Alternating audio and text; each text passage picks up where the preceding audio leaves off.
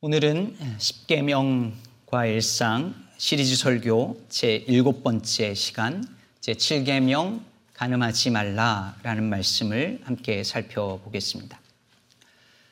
나다니엘 호손이 쓴 The Scarlet Letter, 주홍 글자를 혹시 읽어보신 분 계실지 모르겠습니다. 유명한 고전은 원래 잘 안 읽죠. 그래서 내용은 대충 알지만 읽어보신 분이 많지는 않을 것입니다. 이 책은 17세기 뉴 잉글랜드 청교도 사회를 배경으로 하고 있는데요. 소설입니다, 물론. 간음죄로 걸려서 가슴에 adultery, 간음, 간통이라는 뜻의 주홍 글자 A를 달고 살고 있는, 그리고 사람들의 비난을 받으며 살고 있는 헤스터라고 하는 여자와, 그 여자와 간음했지만 이를 숨긴 채 사람들의 존경을 받으며 살고 있는 청교도 목사 딤즈데일이라는 인물이 등장합니다. 그런데 흥미로운 것은 이 호손의 이 책이 출간되던 그 해가 1850년이었는데요. 이때는 미국 사회, 특별히 미국 그 동부 지역, 뉴잉글랜드 지역에 몇 년째 계속해서 이어져 오고 있는 목회자, 성직자의 섹스 스캔들로 미국 교회들과 사회가 떠들썩하던 시기였습니다. 예를 들어 1832년 12월 21일 로드아일랜드에서 세라 코넬이라는 여인이 시체로 발견되었는데, 범인이 감리교 목사였던 에프레임 에이버리로 지목되었고, 코넬이 그 목사의 아기를 임신한 상태였다는 의사의 소견이 있었습니다. 그런가 하면 1845년 뉴욕에서는 성공의 감독이었던 벤자민 언더덩크가 여신도들을 성추행했다는 증언이 이어지면서 재판을 받은 것이 그 당시 언론을 통해서 회자되고 있었습니다. 이런 사건들이 일어나고 미국 교계와 사회가 성직자의 이런 성적 비행에 대해서 시끌벅적하던 당시에 호손이 이 책을 쓰고 출간했다는 것은 아마도 우연이라 보기가 어려운 것 같습니다. 소설은 17세기 뉴잉글랜드를 배경으로 하고 있지만, 호손은 아마도 19세기 그가 살고 있었던 이 뉴 잉글랜드 상황을 염두에 두고 이 소설을 썼을 가능성이 높은 것이죠. 다시 말해 19세기 중반에 그가 살고 있었던 사회에서 살아가고 있었던 목회자의 성적 비행을 보면서 호손은 존경받는 성직자의 그 위선을 드러낼 뿐만 아니라 무엇이 죄고 누가 죄인인지를 다시 한번 소설을 통해서 말하고 있는 것입니다. 그래서 이 소설을 읽을 때는 17세기 내용이구나 라고 읽기에 앞서서 19세기의 그 상황이 어떠했는지를 바라보면서 이중적으로 소설을 읽으면 도움이 됩니다. 우리가 지금 살펴보고 있는 이 10계명, 7계명이 담겨져 있는 이 10계명은 처음 쓰여지던 하나님께서 모세에게 이 10계명을 주던 그때와, 이것을 읽던 이스라엘 백성들의 상황과, 그리고 지금 읽고 있는 우리의 상황, 이 모두를 다 고려하면서 읽을 때에 이 의미들이 더 잘 살아날 것입니다. 여러분, 10계명에 원래 11계명이 있었다는 얘기 아십니까? 11번째 계명. 11계명 뭔지 아십니까? 들키지 말라 합니다. 들키지 말라. 농담이긴 하지만 사실 이 10가지 계명 중에서 간음하지 말라, 이 계명만큼 들키지 말라라는 말이 의미심장하게 들리는 계명도 없을 것 같습니다. 간음의 특징은 은밀함에 있습니다. 아무도 모르게 합니다. 살인은 여럿이서 대놓고도 하기도 하고, 도둑질도 강도의 형태라면 대놓고 하기도 하지만, 간음은 남들 다 보도록 대놓고 하는 경우는 없죠. 그래서 간음은 늘 숨어서, 몰래, 밀폐된 공간에서 이루어집니다.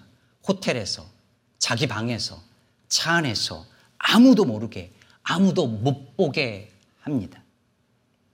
그래서 호손의 이 소설 속에서도, 그리고 호손이 살던 그 시절에도, 그리고 오늘날에도, 지금도 간음을 저지른 사람들은 스스로 자기가 고백을 하거나 누군가의 폭로가 있기 전까지는 간음을 저지른 사람들, 당사자들만이 아닌 아는 은밀한 죄이죠. 심지어 소설 속의 이 딤즈데일 목사가 스스로 말하는 것처럼 간음을 저지르고도 설교단에 올라가서 설교를 하지만 아무도 알지 못합니다. 그런 의미에서 이 간음하지 말라는 이 계명은 참 놀랍습니다. 왜냐하면 가장 은밀하고 가장 사적인 공간에서 이루어지는 죄를 하나님께서 지금 공적인 문제로 끄집어내기 때문입니다. 십계명은 여러분 아시다시피 어떤 개개인에게 주신 말씀이 아니에요. 공동체에게 주신 말씀이죠. 그런데 이 공동체에게 주신 하나님의 이 계명 속에 간음하지 말라는 계명을 넣으셨어요. 이 간음의 죄가 어떤 두 사람의 개인적이고 사적이고 은밀한 가운데서 이루어지는 문제가 아니라, 그래서 은밀하게 해결되어져야 할 문제가 아니라, 이것이 공동체와 그들이 속한 사회의 공적 문제라고 말씀하고 있는 것이죠. 그래서일까요? 여러분, 구약에서 하나님이 다른 많은 죄들이 있는데 그 중에서도 간음을 저지른 사람들을 매우 엄하게 다스리게 하십니다. 예를 들면 레위기 20장 10절은 이렇게 말합니다. 누구든지 남의 아내와 간음하는 자, 곧 그의 이웃의 아내와 간음하는 자는 그 간부와 음부를 반드시 죽일지니라. 간음죄는 사형에 해당하는 죄였습니다. 여러분, 한 구절만 읽었지만 레위기 신명기 보면 이런 비슷한 종류의 간음죄는 다 사형입니다. 아주 엄합니다. 그런데 여러분, 이 구절을 다시 들여다보면 구약시대의 이스라엘 백성들이 생각하는 간음의 정의가 무엇이었는지 우리가 힌트를 엿볼 수 있는데요. 그것은 간음이 뭐냐, 이스라엘 백성들은 어떻게 이해를 했느냐, 한마디로 말하면 남의 아내와 성관계를 갖는 것, 이것이었습니다.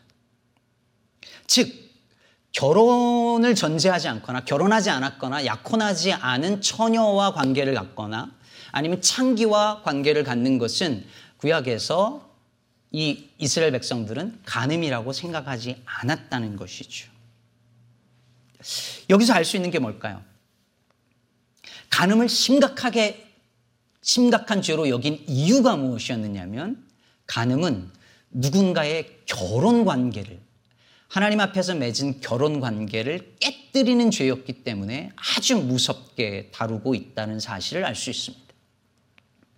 실제로 독일어나 네덜란드어로 번역된 성경은 아예 이 구절을 우리는 간음하지 말라 이렇게 되어 있지만 독일어나 네덜란드어에서는 결혼을 깨지 말라 이렇게 번역되어 있답니다.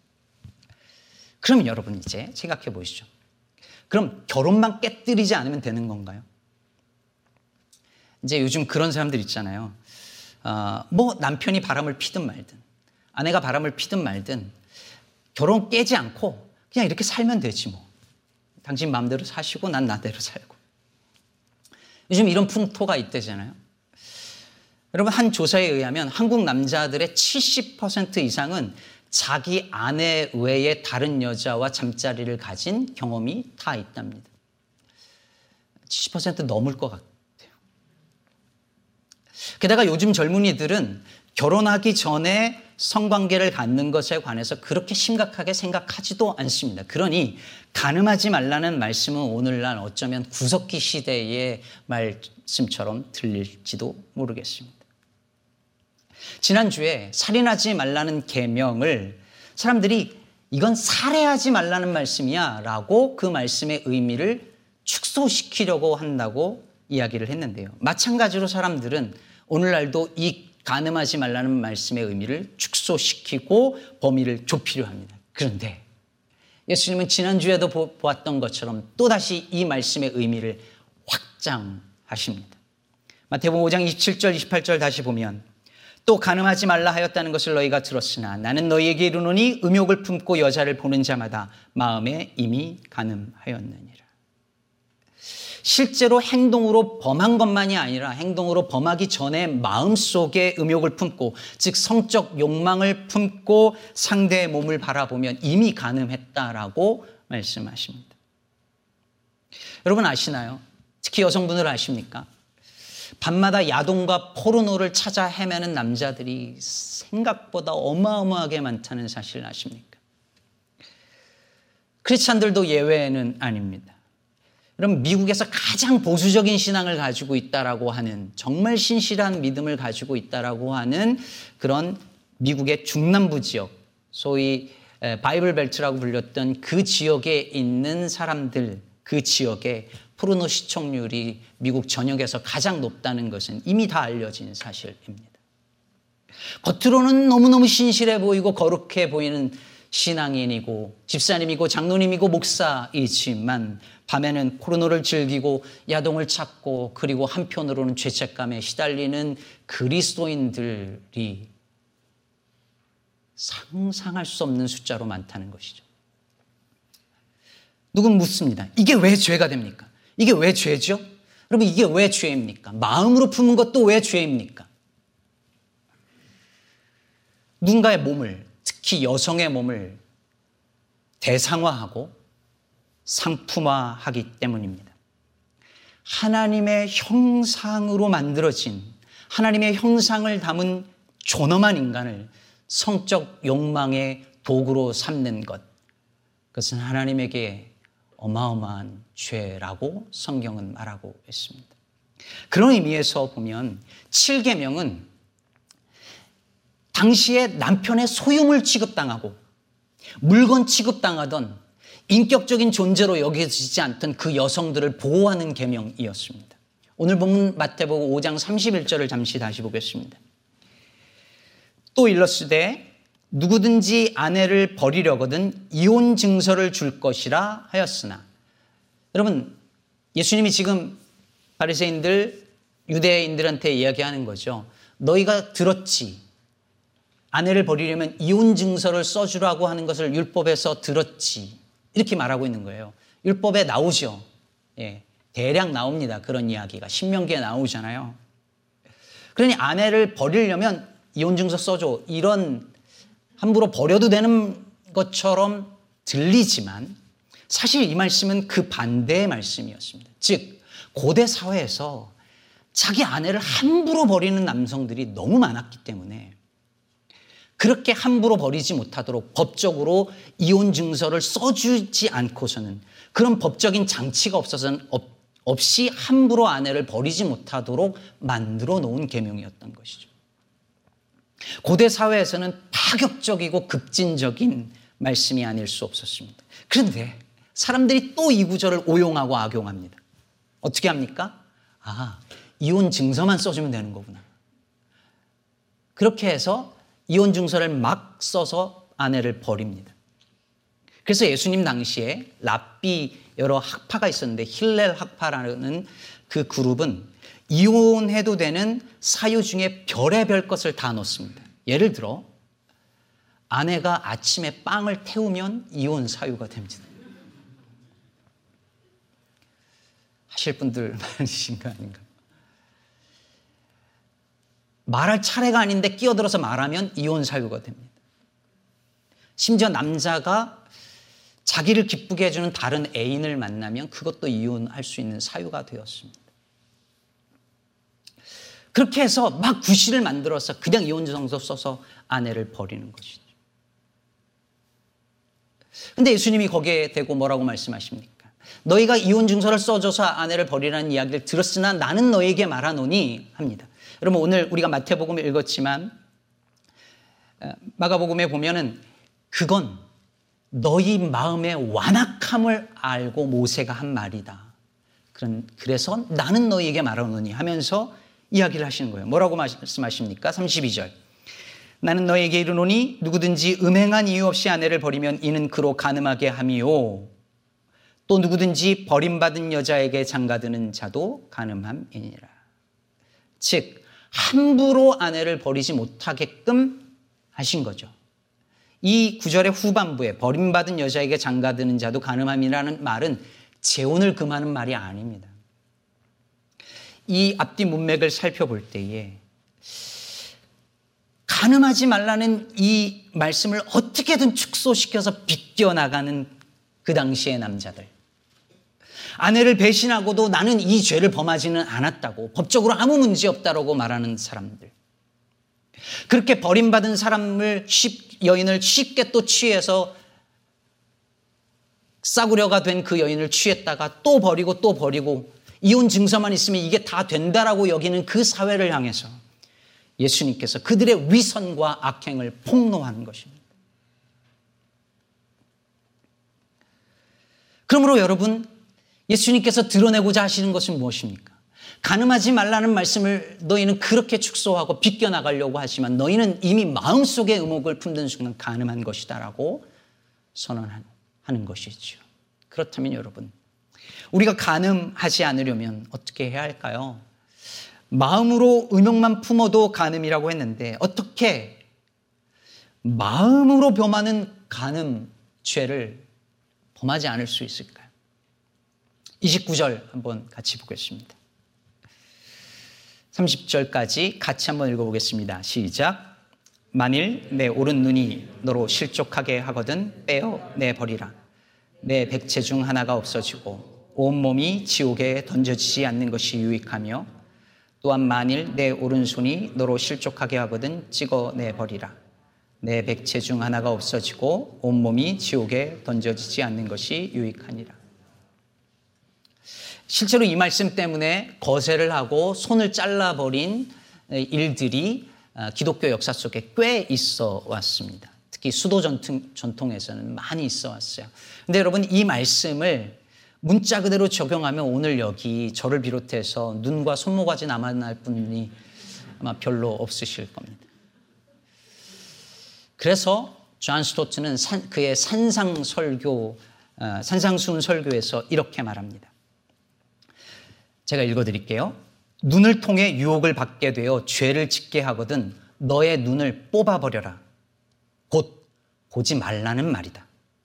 실제로 눈을 뽑아 던져버려서 죄 짓게 유혹한 것들을 이제는 더 이상 볼 수 없는 사람이 된 것처럼 행동하라. 너의 손이 하는 일이나 너의 발이 가는 곳으로 인해 유혹에 빠져 죄 짓게 하거든 너의 손이나 발을 잘라버리라. 곧 그 짓을 하지 말라. 그곳에 가지 말라는 말이다. 실제로 손과 발을 잘라 내던져 이제는 불구가 되어 그 짓들을 할 수 없는 사람처럼, 죄 짓게 하는 곳에 다시는 찾아갈 수 없는 사람처럼 행동하라. 이것이 자기를 쳐 죽이는 일의 뜻이다. 진짜 눈을 뽑고 손목을 잘라내라는 말이 아니라 보지 말고 하지 말라는 말이죠. 보거나 하거나 가도록 만드는 걸 아예 끊어내라는 것입니다. 인터넷 때문에 범죄하게 되면 인터넷 잘라버리라는 거죠. 이것 하나 방법이 될 수 있을 것 같아요. 그러나 여러분, 지난 시간에도 말씀드렸던 것처럼 뭘 하지 않는 것, 그것으로는 충분하지 않아요. 이 존 스토트의 제안을 따라 해봤지만 수없이 실패한 경험이 있는 남성들 많을 것입니다. 그리고 또 좌절하는 것이죠. 여러분, 살인하지 말라는 계명을 본래 의미를 따라서 적극적으로 지켜나가려면 단지 누군가를 죽이지 않는 것만으로 만족할 것이 아니라 어떻게 하라고요? 살리라, 살려내라 했죠. 마찬가지로 가늠하지 말라는 계명 역시 그냥 뭘 하지 않는 것이 아니라, 그 정도가 아니라 본래 그 의미를 따라서 적극적인 방식으로 지키려면 어떻게 해야 될까요? 그게 어떤 것일까요? 저는 가늠하지 말라는 말씀의 본래 의미는 바르게 사랑하라, 신실하게 사랑하라 라고 생각합니다. 왜냐하면 가늠은 사랑이 왜곡되고 어긋날 때 일어나는 일이거든요. 그래서 아우구스티누스는 이런 말을 했습니다. 그러므로 당신의 사랑을 정결케 하시오. 하수관으로 흘러가는 물을 정원으로 끌어가시오. 이게 무슨 말일까요? 아우구스티누스는 살인도 가늠도 다 사랑 때문에 일어난다고 보았습니다. 문제는 그 사랑이 냄새나는 하수관으로 흘러갈 것이냐 아니면 꽃이 피는 정원으로 흘러갈 것이냐라는 것이죠. 그러므로 성적 탐욕과 간음의 죄에서 벗어나는 길은 우리의 사랑을 정결케 하는 것입니다. 즉 다른 대상을 향하여서 흘러가던 나의 사랑을 하나님을 향하여 흘러가도록 하는 것이죠.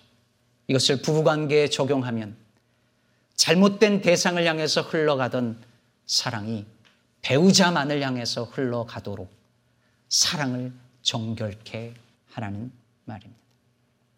여러분 생각해 보세요.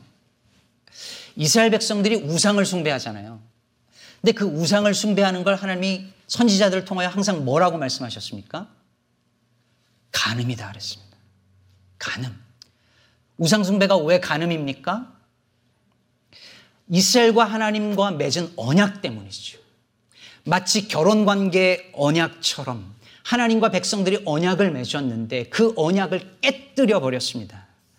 마치 남자가 다른 여인을, 여인이 다른 남자를 찾아가는 것처럼 하나님과의 계약을 끊어버리고 다른 신을 쫓아갔습니다. 왜 다른 신을 쫓아갔지요?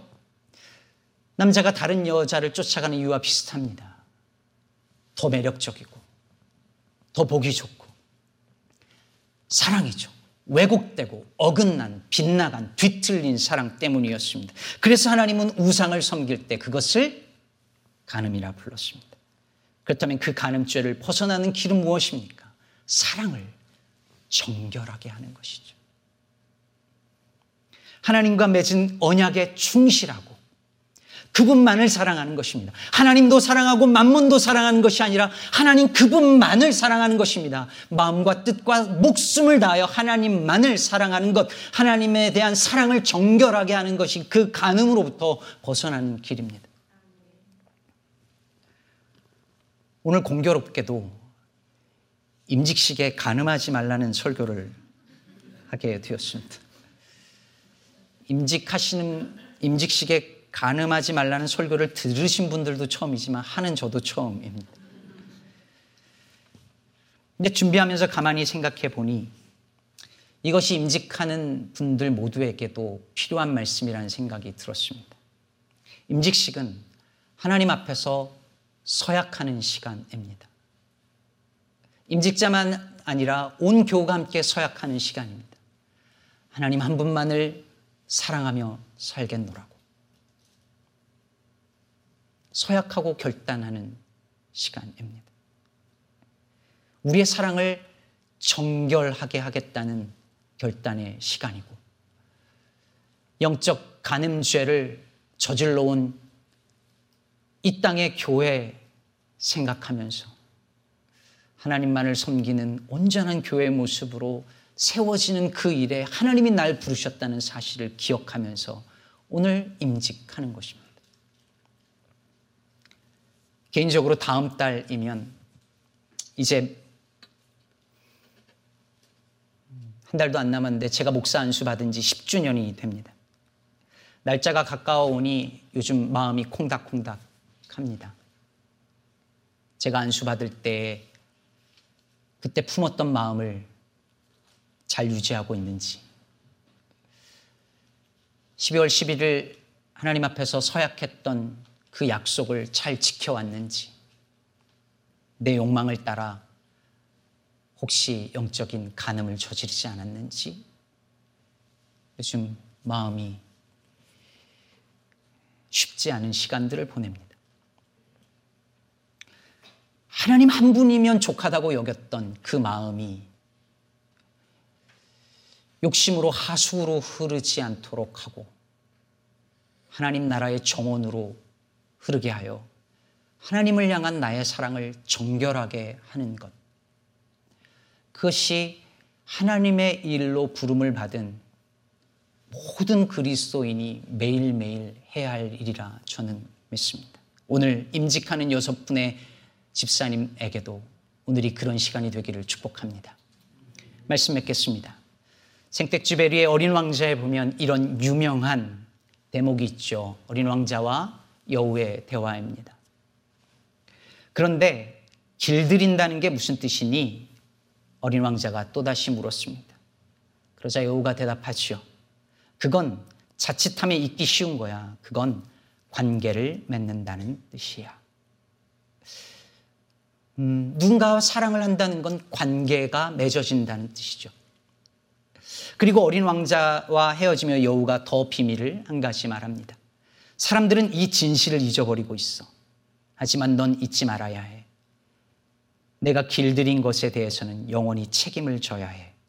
넌 네 장미를 책임져야 해. 사랑하는 여러분, 오늘날 사회는 사랑에 책임이 따른다라고 하는 사실을 잊어버리거나 무시합니다.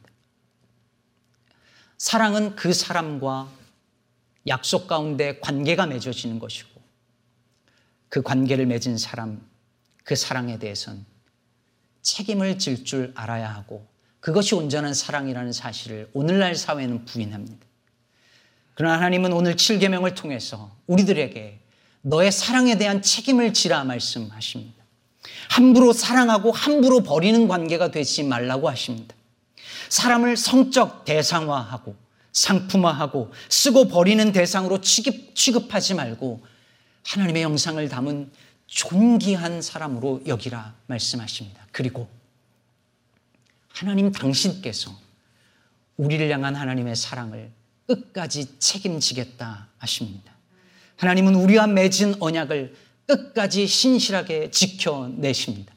이 사랑에 반응하여 그 하나님을, 그리고 내 곁에 둔 사람들을 신실하게, 정결하게 사랑하는 저와 여러분 되기를 예수의 이름으로 축복합니다.